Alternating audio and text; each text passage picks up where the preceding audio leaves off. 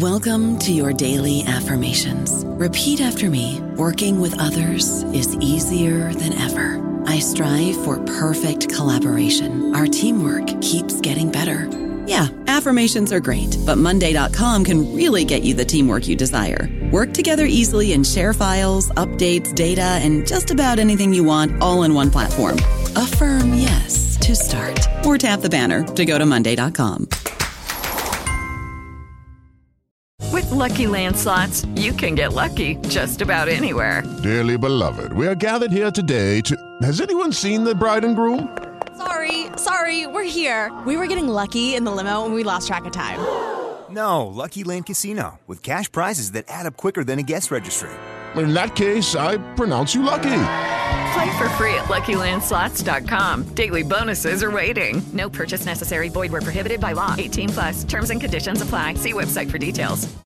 Hello, everybody. This is Marshall Poe. I'm the editor of the New Books Network, and I'd like to tell you that we have a new and improved website. It has two new features that we think you'll love. One of them is a vastly improved search engine so that when you type in keywords, you'll get a bunch of episodes really quick. The other is the ability to create a listener account. And in that listener account, you can save episodes for later listening. So you can create a kind of listening list. We think these features are neat and we think you'll enjoy them. Please visit the site today. Welcome to the New Books Network.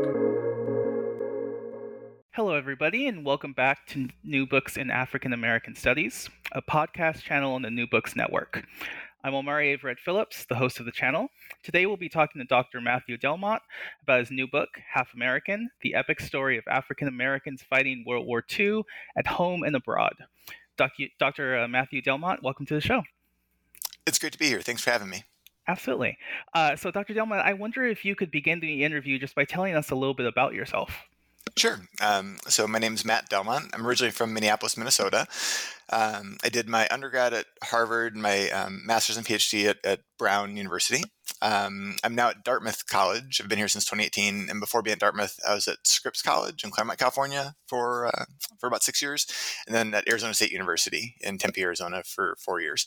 Um, and beyond being a historian, uh, my favorite hobby is running. I love distance running, and so it's great to be up here in uh, in Hanover, New Hampshire, because it's really a beautiful place to run, even though it's quite cold some days, like today.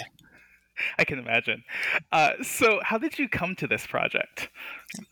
Um, so all my work is on African American history and the history of civil rights in some way. Um, but this new book project on World War II, it really grew out of my last project. So my last book was a, a digital book I did for Stanford University Press called Black Quotidian: Everyday History in African American Newspapers. And for that project, I was looking through digitized historical black newspapers like the Chicago Defender and Pittsburgh Courier, and just going through the historical digital digital archives of those papers. And when I came across papers from the, the Warriors, 1941, 42, 43, I was really struck by how many pictures and profiles there were of average black men and women who volunteered or were drafted to serve in the military during the war. Um, obviously, this is a topic I've, I've, taught about for a number of years, but seeing those kind of everyday stories, these people from Cleveland, from Minneapolis, from Los Angeles, names that are not famous in any way, names that wouldn't make in a textbook. Um, at first, I came across about a dozen of these uh, articles and profiles, and then eventually hundreds and hundreds and seeing those really kind of opened my eyes to how much of a story was there in terms of the participation of black americans during the war and it made me curious and so that really is about seven years ago it launched me on the the research project of, of doing the research for this book that became half american wonderful and so in the introduction to the book you state that and I quote, nearly everything about the war, the start and end dates, geography, vital military roles, home front, and international implication, uh, looks different when viewed from the African American perspective. Could you walk us through some of what's illuminated about World War II when viewed through an African American perspective? Yeah. So I will zero in on a couple of those pieces. So when we think about the start and end dates of World War II from the American perspective, uh, almost to a fault, we talk about 1941 to 1945. 1941, obviously, the bombing of Pearl Harbor, December 7th. After that's when America officially enters the war. But for Black Americans, World War II really did start before the bombing of Pearl Harbor. Um, I start my book in the 1930s with the Spanish Civil War because when you go back and look at the primary sources, particularly coverage in black newspapers, if you looked at a black newspaper from 1933, 34, 35, you would see extensive coverage of the rise of fascism in Europe. Black newspapers were among the first to recognize the really serious threat that Adolf Hitler and the Nazi regime posed in Germany because they understood that Hitler was pointing to American racial policies to help justify his treatment of Jews in Europe. Things like the segregation of Jews on train cars, the theft of Jewish property, the, the violence against Jewish communities. Black editors and writers were making really clear connections to those racial policies and what was going on to Black Americans in the Jim Crow South. When Benito Mussolini and Italy invade Ethiopia in 1935, that sends shockwaves across Black America because Ethiopia at the time is the only independent Black nation in Africa. That invasion of uh, Mussolini's fascist forces, it, it catalyzes uh, Black Americans to to um, to pay attention to what's going on in Europe and to to really demand that there's some serious action taken against fascism. A couple years later, with the Spanish Civil War, 1936, again, Black Americans are among the first to recognize that this isn't just a problem for Europe, but it's really a problem that's going to have broad international implications. And you're already seeing headlines at that point saying the Second World War has started uh, as early as 1936. And so it's important for me to start the story years before Pearl Harbor because my argument is that for Black Americans, they already understood that the Second World War had started well before America became militarily involved in the conflict. On the back end, then, 1945, yes, the military battle ends, but for Black Americans, that wasn't the end of the war. They are committed to having actual freedom and democracy here in the United States. And so that whole generation of Black veterans comes back and immediately starts fighting for civil rights here in, the US. Um, and then I think the one other piece that really changes when you look at the war from the Black perspective is what it meant to, to fight and win this global war. Um, I can talk more about this later, but the really important roles that black troops played in the supply and logistical roles in the war are not typically something that comes through in the many military histories we have of World War II. We tend to talk about air power or uh, tanks or frontline combat troops, but it was really these behind the scenes roles that black troops played in the supply and logistical units that really helped to win the war. And so looking at the war from that perspective really opens up entirely new perspectives on, on what World War, World War II looked like. And so you make it a point to make a connection, um, as you just sort of alluded to there, uh, between Nazism and white supremacy in this country. Uh, can you explain the importance of that connection? So my goal as a historian, as much as possible, is to try to follow the sources. And the thing that comes through really clearly in the sources from World War II, from black commentators, critics, and activists at the time, was that they really saw Nazi racial policies and American racial policies as two sides of the same coin. Uh, and they were really explicit in calling out those, those connections. And they were historic; they were accurate to do so. They, they understood that Hitler was explicitly pointing to American racial policies to justify his actions. I think it's important because it's easy for a lot of American readers, I think, to look back at World War II as being the good war or being a time when America was somehow more unified uh, in its um, in its outlook the reality is America was deeply, deeply divided in terms of race during World War II, and there was intense racial conflicts and racial violence all across the country. I think it's important to to make that clear because otherwise we come away with a really um, misleading understanding of what World War II was like. On the home front, in 1943 alone, there were more than 240 racial conflicts and race riots all across the country in big cities and small towns on military bases. The entire military was racially segregated the Red Cross even went so far as to segregate blood donations, uh, even though there's no scientific basis from, by which to segregate blood. And so I think it's important to to recognize that those kind of Jim Crow policies in the United States, the kind of system of racial apartheid that exists in the United States, Black Americans were calling that out at the time. This isn't just something that historians discovered later, but this comes through in every source you can find from during the war in Black newspapers and otherwise. And it, it, it gives us a different perspective to understand that in one of the great um, the great hypocrisies of World War II from the, the, American perspective is that they're fighting a war that theoretically is about freedom and democracy internationally, but they're fighting it with a segregated military. Um, they're fighting it while condoning and supporting uh, intense racial segregation, intense racial discrimination, racial violence at home. I think that's another piece where the war, from the black perspective, it's a much more honest accounting of what the country was actually like during World War II, as opposed to a, a more uh, mythologized accounting. Yeah. And so I, I want to sort of pivot to the uh, the Double V campaign. Um, so I wonder if you could tell us sort of the aims of the Double V campaign, how that sort of differed from uh, what you call sort of the Single V campaign, um, and how African Americans actually engaged in the campaign both at home and also abroad. So the title of the book, Half American, it's drawn from a letter that a man named James Thompson wrote to the Pittsburgh Courier in 1941. So Thompson was a 26 year old from Wichita, Kansas, and after the bombing of Pearl Harbor in December of 1941, he writes this letter to the Pittsburgh Courier that asks a series of very kind of pressing, pointed questions. He asked, "Should I sacrifice my life to live half American? Is the America I know worth defending?" And that letter it just really stuck with me for the, the seven years I was working on this book, particularly that phrase, should I sacrifice my life to live half American? It's why I made it the title of the book. Because what Thompson was asking is, what does it mean for him and other black Americans to be drafted into a military that was racially segregated and to be asked to fight and potentially die for a country in which they were not treated as full citizens? The Pittsburgh Courier uses Thompson's letter to launch the Double Victory campaign, uh, which I think, as a lot of listeners likely know, was the, the rallying cry for Black Americans during the war. Um, they were fighting for victory over fascism abroad and victory over racism at home. It was an important campaign because it, it really swept across the country. Um, it's something that was important about black newspapers at that time is that these were really national papers. They, they shared um, they shared distribution networks, they shared uh, press coverage, and they weren't just reporting on current events; they were actually shaping those current events. And so, the editor of the Pittsburgh Courier, the editor of, of other, the editors of other uh, major black newspapers, they were they were activists of their time. They were fighting to try to desegregate the military, fighting to try to desegregate the war industries, fighting to try to make sure that there was uh, actual equality for Black Americans during the war. That double victory campaign was important, though, um, because it it spoke really clearly to what the war needed to be about. Um, that it wasn't enough to just defeat Hitler and the Nazi regime militarily and then come home to a country that still condoned the exact same kind of racial policies at home. Um, that they had to have both the military victory, but also finally bring an end to racism and white supremacy in the United States.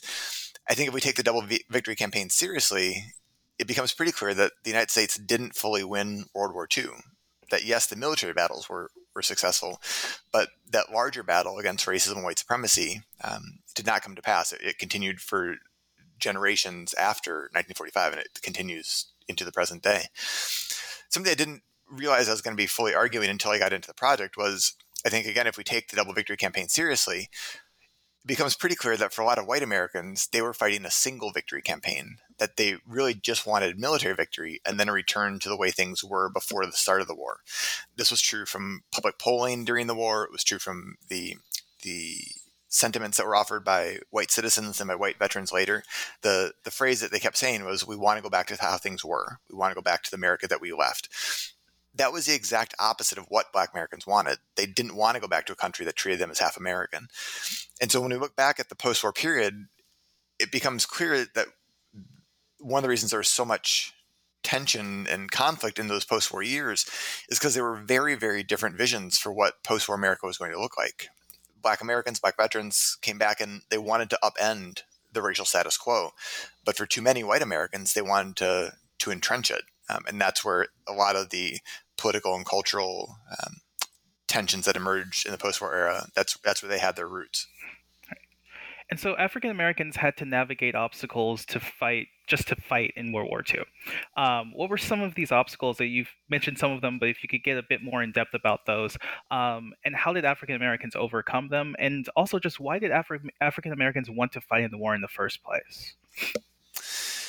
So, at a high level, um, Black Americans have participated in every military conflict the United States has ever been a part of, um, and so that was why it was particularly frustrating that they were um, they were being blocked from a lot of the participation during World War II.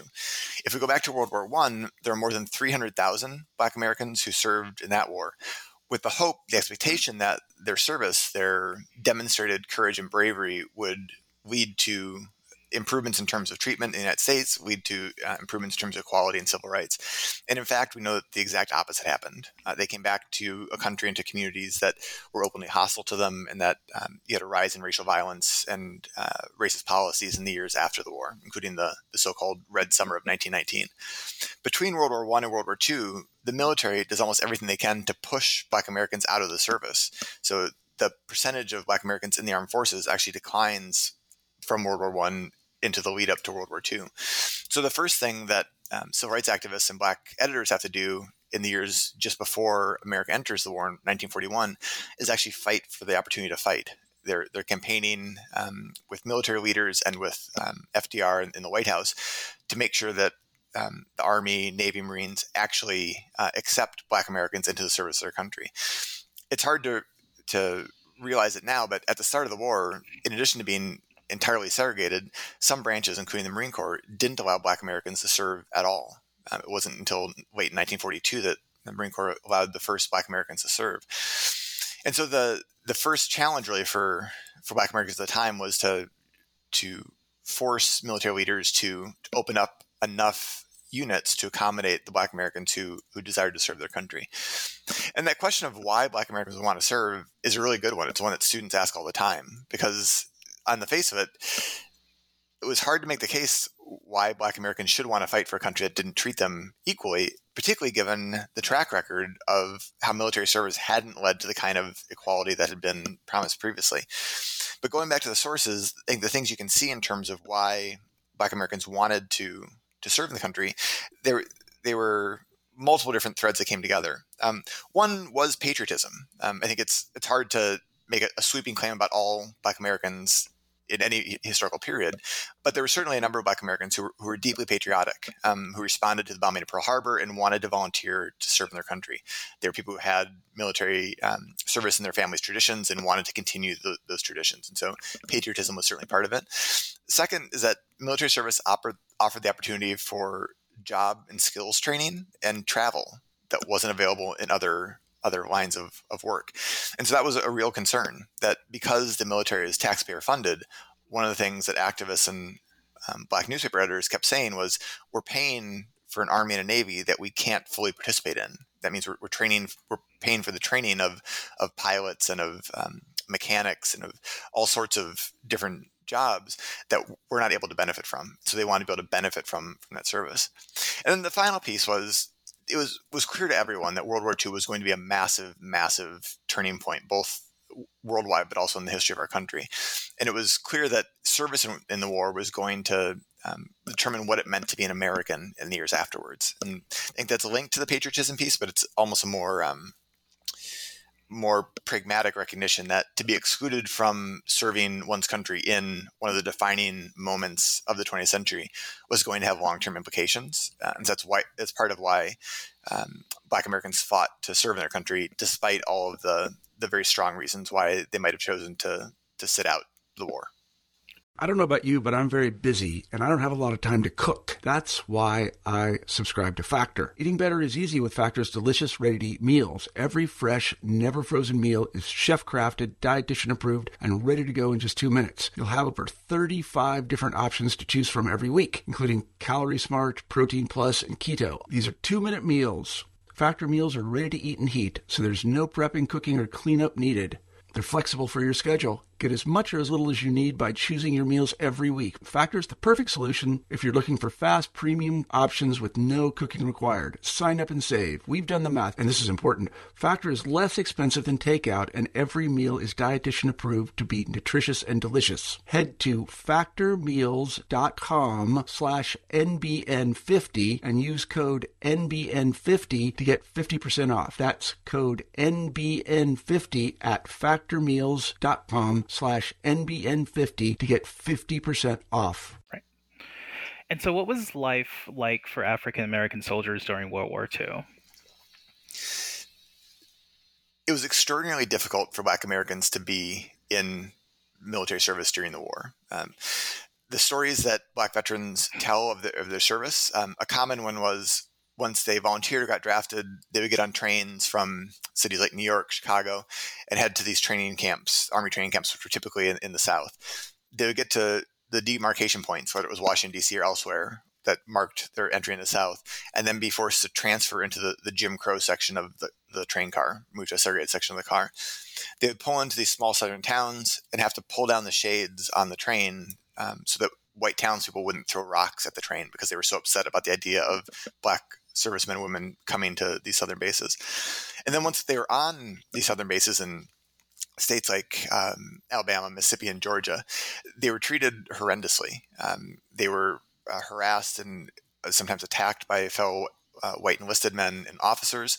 When they would go into towns, they were treated hostilely there as well. Um, when they would have sort of recreation for 24 hours to be able to go into the, t- the small towns, they're cordoned off into the one or two block black area of town. If they stepped even a foot outside of that, they were harassed or beaten by by white sheriffs. That kind of treatment was obviously deeply, deeply upsetting to both black servicemen and women, but also to their families who were getting letters back home um, describing this kind of treatment.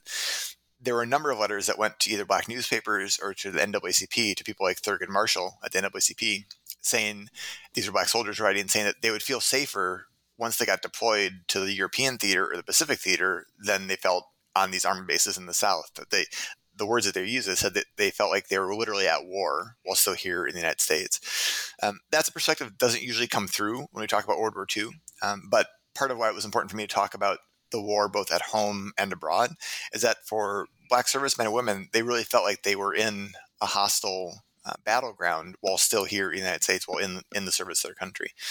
Um, and the other piece is that depending on which branch they got drafted into, the opportunities were very limited for a lot of black troops. In the Navy, for example, until um, late in the war, black men could only serve as mess attendants, where they would essentially wait on and serve white officers. Um, and I, I want to make clear, as I try to do in, in the book, that this kind of segregation, discrimination, it served no strategic or tactical purpose. Like there was no good reason for the military to be racially segregated at this time.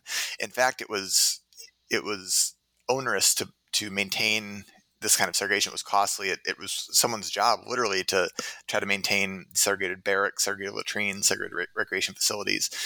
Um, the only reason the military was segregated was t- to appease white racial prejudice at the time, um, and Black Americans understood that. They they were frustrated that Black volunteers, Black draftees who had advanced language skills, who had PhDs from Harvard, who had skills trained that could help win the war. Um, whether it's electronic training or other training, that they were assigned to be cooks or assigned to be mess attendants. That it was really the case that the military went out of their way to not take advantage of the, the manpower of, of black citizens during the war. And so, what about for African Americans that were non soldiers? What was life like for them in the US during World War II, and how did they try to advance the aims of the Double V campaign as well? So, a really important part of the story is the campaigns around the defense industries during World War II. Um, that in the lead up to the war, before America's entered militarily, President Roosevelt announces that the United States is going to be the arsenal of democracy, that it's going to provide the, the tanks and the, the planes and the ammunition to the Allies to help win the war.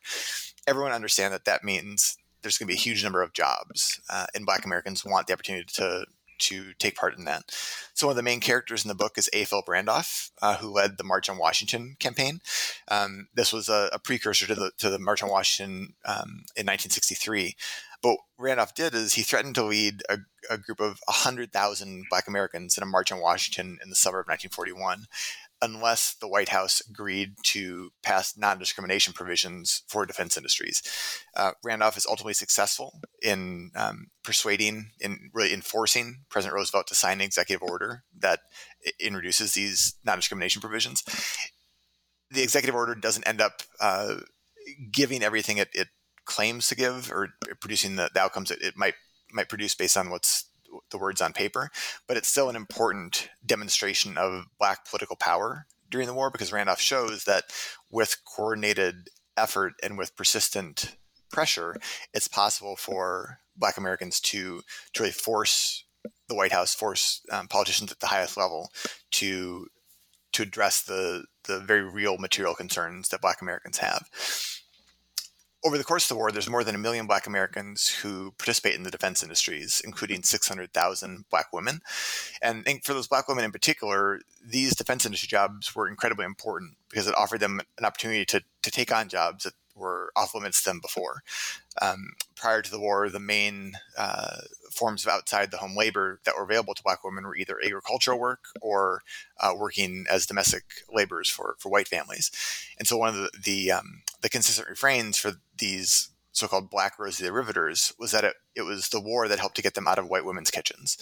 Um, and I think it was really important that the um, these defense jobs opened up and offered these opportunities to, to black women and that they, they forced their ways through forced their ways into the these jobs through um, through activism.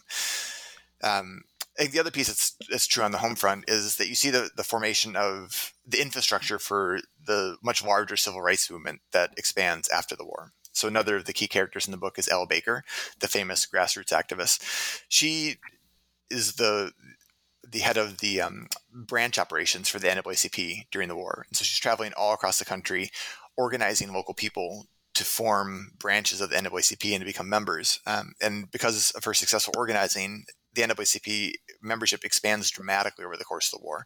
It goes from being an organization that's primarily focused just in New York and then the Northeast to being a truly national organization. And importantly, Baker understands that you don't have to be a professional class black person to be a leader. That one of her great innovations is recognizing that there's leadership capacity uh, across um, all um, all categories of, of, Black Americans. And so she's organizing among sharecroppers, organizing in beauty parlors and in barbershops. Um, it's a model of organizing that influences um, the Student Nonviolent Coordinating Committee in the 1960s and even influences everything up to Black Lives Matter more recently.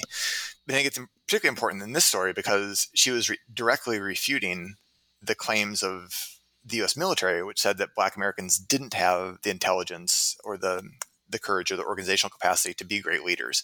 She was showing exactly the opposite with her, her organizing uh, across the country. And so, what what did uh, African American soldiers find upon returning to the U.S. after the war? For Black veterans, when they came back to the United States after the war, um, they returned to a country that was was hostile to them. And this is, I think, one of the hardest parts of the book to, to research and write, is that there was an intense period of violence against against these black veterans. In the book, I describe a dozen such cases of black veterans who were attacked or murdered um, for violating the color line or for for being too proud of their, their uniform. Um, and those are difficult stories to to read about um, because they they speak to the they speak to the reality of how deeply entrenched racism was in the years after the war, but how deeply entrenched the the desire to maintain or to reassert that racial status quo was among a number of, of white citizens, particularly in, in the U.S. South. But at the same time, those black veterans they move into the civil rights movement and become really the backbone of, of that movement, and they um, breathe life into uh, civil rights organizations all across the country. Uh, as one veteran put it, they went from fighting in the Euro- European theater of operations to fighting in the Southern theater of operations. Um, I think maybe the best example of this is Medgar Evers. Um, he's just 19 years old when his group um, his port battalion landed uh, at Normandy just days after the D-Day invasion. He's part of a battalion that is loading um, trucks that are part of a truck convoy called the Red Ball Express. So he's doing some of this kind of important behind the scenes logistical supply work that I described earlier. Um, that's really crucial to helping to win the war. when he comes back in 1946 on his 21st birthday, he leads a group of black veterans who attempt to register to vote in Decatur, Mississippi, only to be turned away by a white mob with guns. After 1946, he obviously dedicates his life then to civil rights. He takes on increasingly important roles in the civil rights movement, um, in Mississippi. He helps investigate the lynching of Emmett Till in 1955. Um, continues to fight for voting rights uh, through the 1960s until he was tragically assassinated in 1963. And so I think for Evers and veterans of his generation, there was a real continuity between their military service, their sense of fighting for America during the war, and then coming home and fighting for America to, to really truly be um, a democracy here in the United States. And uh, what was the status of the Double V campaign after the war? So the Double V campaign formally, uh, formally it ends at the end of the war. Um, but I'd say the the motivating factors for it uh, continue um, well beyond the end of the war, um, because the I think this is important that it wasn't just a clever turn of phrase or, or a, um, uh, a slogan but it it really spoke to what Black Americans all across the country were demanding. That it, it wasn't just enough to defeat fascism abroad. That obviously that was important. Obviously, Hitler and the Nazi regime had to be defeated. Those military battles had to be won, but that truly was only half the battle. That the second and really larger stage of the of the battle um, was the the war against racism at home, the war against white supremacy in the United States. And so even even though double victory doesn't um, continue to show up as a an organizing um, an organizing principle in the years after the war, certainly that desire to do everything possible to to upend racial discrimination in the United States continues to be the the um, a, a, foundational principle of uh, civil rights organizations all across the country from the 1940s, really well beyond the 1960s. And so you make it a point in this book to talk about sort of the accomplishments of African American soldiers during World War II and how that's been erased. Um, why have these accomplishments been erased, and how does this erasure affect our understanding of the war and of sort of Black history in the country in general? Yeah. So throughout the book, I tried to draw a lot on black newspapers, and one of the things that was important was the um, the number of war correspondents that black newspapers had that were imbo- embedded with these black units. And one of the reasons I tried to draw on those sources is that these war correspondents, people like Roi Ottley, um, Trezzvant Anderson, Langston Hughes earlier in the war, they're talking about the really vital roles that black troops were playing to help win the war. Um, and these were often things that didn't show up in the, the mainstream white press. These were stories that were often uh, underreported. At the same time, and this is near the end of the war, 1945, they're talking about how those those contributions and that bravery and courage was already being written out of the history of, of the war. And so it was important for me and in some ways surprising for me as a historian to recognize that that whitewashing of the history of World War II has literally been going on since 1945. One of the things that showed up um, in these these black newspapers was being upset at um, some of these large uh, volumes of pictures that were published in the years just after the war by, by Life magazine and Collier's magazine and others that included thousands and thousands of pictures from the war, but only one or two examples of black Americans in, in the service of their country. And so I think the, the reason black Americans were have been written out of the story. Um, I think the most straightforward reason is racism. Um, I think that was true in the 1940s and 50s that when white editors, white historians, um, white military officials wanted to write the history of the war, they focused on the contributions of, of white soldiers and sailors um, and didn't do justice to the, the very real contributions of, of black Americans. But then I think even beyond that, once Hollywood kind of came to, to talk about the war, they tended to focus on frontline platoons in combat. Um, I think this was true from some of the films that came out immediately after World War II, all the way up to something like Saving Private Ryan. That focus on how one portrays the history of World War II, almost by definition, means you're going to be focusing on, on white troops because there were certainly black troops in combat. There was the Tuskegee Airmen, there was the 761st Black Panther Tank Battalion, there were infantry divisions, there were the Montford Point Marines. So we do have examples of, of black men in combat. But by and large, black troops, the role that they played was in these supply and logistical roles that were behind the scenes. Because so many films have focused on these kind of frontline platoons, the ones that were on the front lines storming the beaches, that has also excluded Black Americans from this larger vision and um, kind of mythology about World War II. Um, and so part of the argument I try to make in the book is that World War II wasn't just a battle of strategy and will, but it was a battle of supply. And if we took that, if we take that much larger perspective, then it becomes a lot easier to talk about the really important and, in fact, vital roles that Black troops played in helping to win the war. Um, I think things have improved in the last five or ten years. We have more documentaries, more more books, more articles on specific Black units.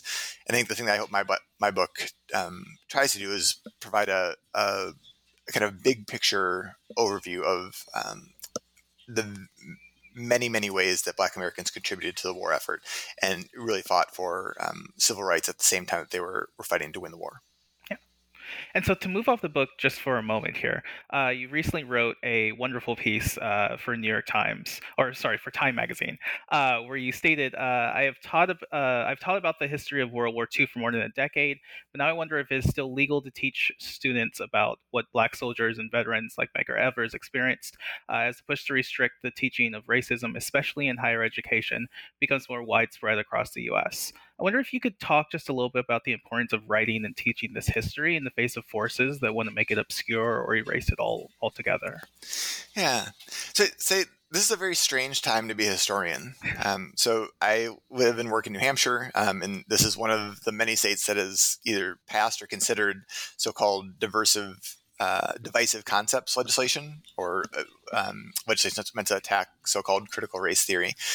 And I'd say it's a strange time to be a historian because so much of the public debate about how we should talk about the history of our country is, is so wrongheaded and is so divorced from anything that I or, or my colleagues do in the classroom. Um, that the reason I wrote the article for Time is that I, I truly do wonder some of the people who are in favor of this kind of legislation if they understand what it means in practice if it's taken to the extreme. I think if if that legislation is truly uh, enacted in some of the ways that people intend, it wouldn't be possible to talk about the history of World War II in any meaningful way. Um, because to talk about it honestly, you have to talk about the reality that the American military was racially segregated, right? It was racially segregated because people in key positions of power believed in white supremacy. Um, that's not a, a partisan statement. That's the historical reality based on based on the sources. Um, and I think for me as a historian, it's important for every citizen, regardless of their political um, affiliations, to reckon honestly with the history of our country. Um, and I think World War II provides this really amazing opportunity to do that. Um, that I hope that people can engage with this book and engage with this larger history and understand that the stories of these black veterans are really inspiring because they were fighting truly make America a better country. They're, they're fighting. They're fighting for America to be able to live up to its its claimed ideals. Um, and I, I, think that the vision they had for what America could be um, is an is an inspiring one. Um, but I think to recognize that and to talk honestly about that history means you have to understand that a lot of what was happening during World War II was was racist, violent, and, and wrongheaded. Um, and think the thing I try to share with my students and I try to share with public audiences when I talk is that the importance of studying history is that it gives us an opportunity to engage with primary sources and with evidence that can give us insights into how people experience the past. Um, and that that's that's really our, our charge as historians is to be able to tell the truth about the past and be able to use evidence to help uh, help tell those truths. And the kind of history I present in this book the history is true regardless if President Biden's in the office or President Trump or President Bush or whomever might be in the office in the future. It doesn't swing back or forth depending on um, which party is in power in Washington D.C. Like this, this history is this history, and uh, our responsibility as American citizens is to engage with it honestly.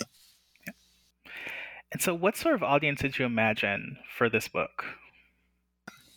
So this is my, my first book with a trade press. Um, all my previous books have been with university presses, which I which I've loved. I've been proud to proud to publish with them. Um, for a trade press, I, knew I had to be trying to write for a much larger audience. And so when I wrote the book, I was I was, I was thinking of a, a couple different audiences in mind. Um, one was audiences who have some interest and familiarity with African American history, but m- might be less familiar with this particular time period or less less familiar with the military history aspects of World War II. And so, hope, hoping to get um, uh, folks who may be well versed in African American history get them more exposure to some of the, the details of uh, supply and logistical units in World War II, or the Red Ball Express, or uh, some of those those stories. And then on the other hand, trying to expose fans of military history to more African American history. Um, it, at the risk of overgeneralizing, um, military history doesn't uh, engage as much with issues of race uh, and racism as, as it could. Um, it doesn't engage as much with the contributions of, of Black Americans. There, obviously, there are a number of good books on Black military history, but there's there's not as much overlap as there could be. And so my hope was to to reach kind of those two key audiences and provide them with uh, history that hopefully will be new to them. Um, that it will speak to some things that they already know they're interested in, but also uh, give them some information that they will be surprised by. Um, and I'd say, at least anecdotally, based on the emails I've received and some of the social media comments, I think it's working. Um, I've been pleasantly surprised by just the range of different um, people who responded positively to it. Um, and I've, I've, had the opportunity to talk about the book now with a whole host of different audiences across different age demographics, racial and regional demographics, uh, political orientations, and and people I, have been encouraged. People have really embraced the work uh, uh, on its own merits. That they've they've they've found things that they've that they've learned from the book and have enjoyed it. Wonderful. And uh, what do you want readers to take away from your book? More than anything, I hope readers will recognize that it's impossible to talk about the history of World War II without talking about Black Americans. I think World War II is the watershed moment in 20th century U.S. history. Um, I think it's a period that is almost certainly going to be taught at the high school and college level um, for decades and decades to come. But in my own experience, it's a period that is often taught with only passing reference to Black Americans. That there might be a reference to Tuskegee Airmen, maybe a reference to Doris Miller, maybe an occasional reference to some of the civil rights activism at home.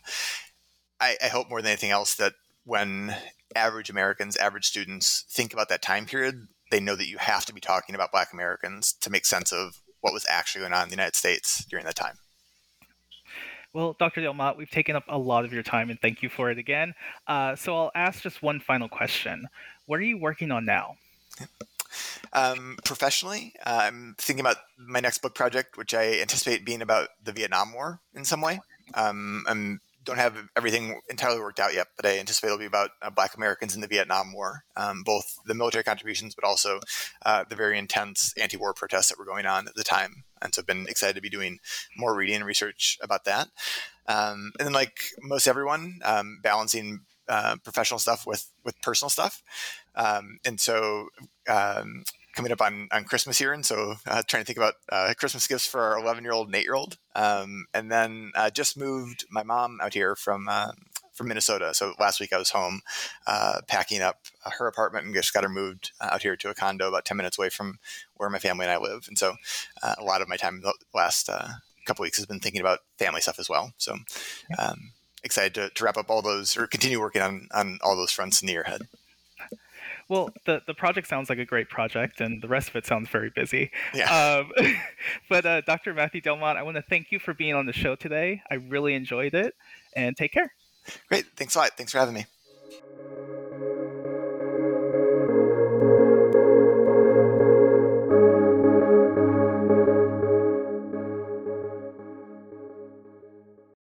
With the Lucky Land slots, you can get lucky just about anywhere. This is your captain speaking. Uh, we've got clear runway and the weather's fine, but we're just going to circle up here a while and uh, get lucky. No, no, nothing like that. It's just these cash prizes add up quick. So I suggest you sit back, keep your tray table upright, and start getting lucky. Play for free at LuckyLandSlots.com. Are you feeling lucky? No purchase necessary. Void where prohibited by law. 18 plus terms and conditions apply. See website for details.